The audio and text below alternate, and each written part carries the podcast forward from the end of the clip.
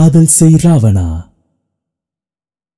அத்தியாயம் இருபத்தி நான்கு வெண்பொழிவுடன் ஜொலிக்கும் மகிழினியின் முகம் வாடிப்போய் அமர்ந்திருக்க ஏன் மகிழ் இப்படி மூஞ்சி தூக்கி வச்சிட்டு இருக்க என கேட்டார் தந்தை. இங்க யாரு நான் சொல்றது கேக்குறா? எல்லாம் உங்க இஷ்டம். இதுல அந்த ஆள் இஷ்டத்துக்கு தான் நடக்கிறீங்க. எப்படியோ போங்க. நான் கிளம்புறேன். என சலுகையாக சலித்துக் கொண்டு அமர்ந்த பெரிய மகளை வாஞ்சையாக பார்த்தவர் அவள் அருகில் அமர்ந்து இங்க பாருடா கண்ணா நீ அந்த தம்பி மேல உள்ள கோவத்துல பேசுற. நம்ம அஞ்சு பாப்பாவை யோசிச்சு பாரு.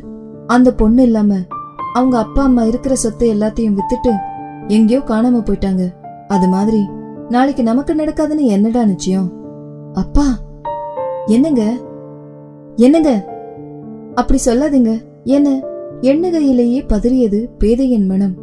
நெருப்புன்னு சொன்னா வாய் சுட்டுடுமாமா என மனைவியின் மனநிலை அறிந்து சமாதானம் அளித்தவர். திரும்பி அப்பா எடுத்துக்காட்டுக்கு சொன்னேங்கண்ணா சாரிப்பா புரிஞ்சது. நான் தான் அவசரப்பட்டு பேசிட்டேன். நீங்க பத்திரமா போயிட்டு வாங்கப்பா. நான் பத்திரமா இருந்துப்பேன்.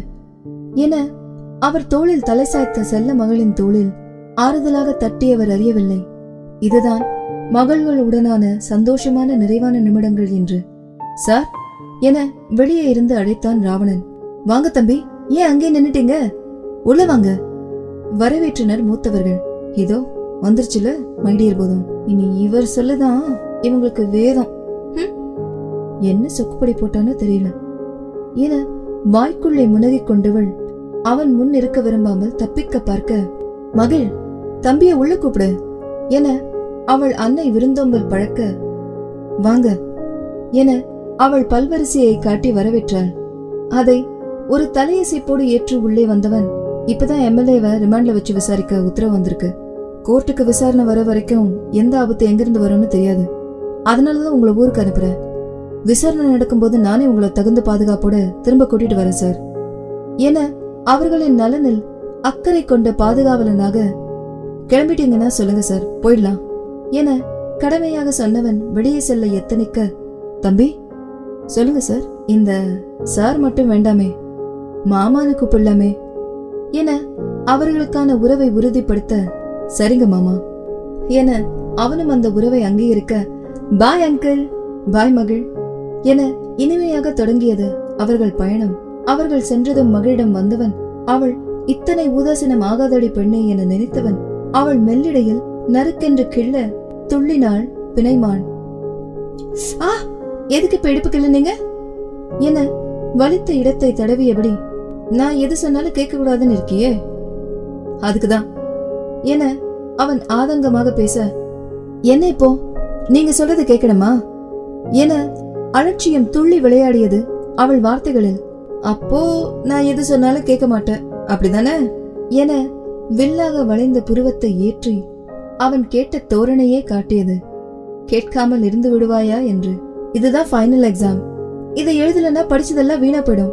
என்றாள் சமாதானமாகும் நோக்கில். விரல் நுனியில் துணியை சுற்றிக் கொண்டே ஒரு காலை தரையில் உதைத்துக் கொண்டே சினுங்களாக சொன்னவளைக் கண்டு ஆதங்கம் போய் காதல் மேலிட அணு அணுவாய் தன் காதலியை ரசித்தவனை இடையிட்டது அவன் கைபேசி. ஹலோ எப்போ? மத்தவங்களுக்கு என்னாச்சு? ஓகே எல்லாரையும் பார்த்துக்கோங்க நான் இப்பவே வரேன் என உரைத்தவன். ஹா ஆ விஷயம் கன்ஃபார்ம் தானே? என தனக்கு வந்த செய்தியை மீண்டும் உறுதி செய்தவன் மகிழை இழுத்து கொண்டு விரைந்தான். ஏய் எங்க இவ்வளவு அவசரமா கூட்டிட்டு போறீங்க? என கேட்டாலும் அவன் இழுப்பு விசைக்கு உடன் பணிந்து அவன் கூடவே சென்றாள். ஜீப்பில் ஏறி அதிவேகமாக செலுத்திக் கொண்டே அந்த எம்எல்ஏ இறந்துட்டாரு. யாரோ அவரை கூட்டிட்டு போன வண்டி மேல லாரி விட்டு ஏத்திருக்காங்க. நமக்கு இப்ப நேரம் இல்ல. உங்க அப்பா அம்மா எப்படி இருக்காங்கன்னு தெரிஞ்சாகணும். என பதில் அளித்தவன் அவர்கள் பயணிக்கும் காரின் ஓட்டுநருக்கு அழைப்பு விடுக்க அழைப்பு போகவில்லை. ஆ மகள். அந்த டிரைவர் ஃபோன் எடுக்கல. நீ உங்க அப்பா அம்மாக்கு ஃபோன் ட்ரை பண்ணு. நான் கண்ட்ரோல் ரூமுக்கு பண்ணி அவங்கள ட்ராக் பண்றேன். என துரிதமாக செயல்பட்டேன் ஹலோ ஹலோ கண்ட்ரோல் ரூம் வண்டி நம்பரை சொல்லி இந்த வண்டி எங்க போயிட்டு இருக்குன்னு பார்த்து அந்த வண்டியை மடக்குங்க. நான் அங்கதான் வந்துட்டு இருக்கேன் என உத்தரவிட்டபடியே விரைந்தான். ஃபோன் எடுத்தாங்களா? என அருகில் போனில் போராடி கொண்டிருந்தவளை கேட்க இல்ல ரிங் போகுது. எடுக்க மாட்றாங்க. என ஆதங்கத்துடன் சொன்னவள் விடாது அழைப்பு விடுத்த வண்ணம் இருந்தாள். தொடர் முயற்சிக்கு பின் ஒரு வழியாக அவர்கள் அழைப்பு எடுக்க ஹலோ ஹலோ அப்பா எங்க இருக்கீங்க? எப்படி இருக்கீங்க?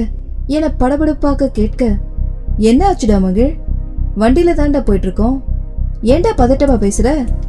அப்பா அது அது அப்பா எம்எல்ஏ எம்எல்ஏ ஆக்சிடென்ட் என பயத்தில் வார்த்தை வராமல் திக்கியவள் நிலையை புரிந்து கொண்டு மகளிடமிருந்து போனை வாங்கியவன் நான் ராவணன் பேசுறேன். நீங்க எங்க இருக்கீங்க? அவர் இடத்தை சொன்னதும் குட் அங்கே இருங்க நாங்க வந்துட்டே இருக்கோம்.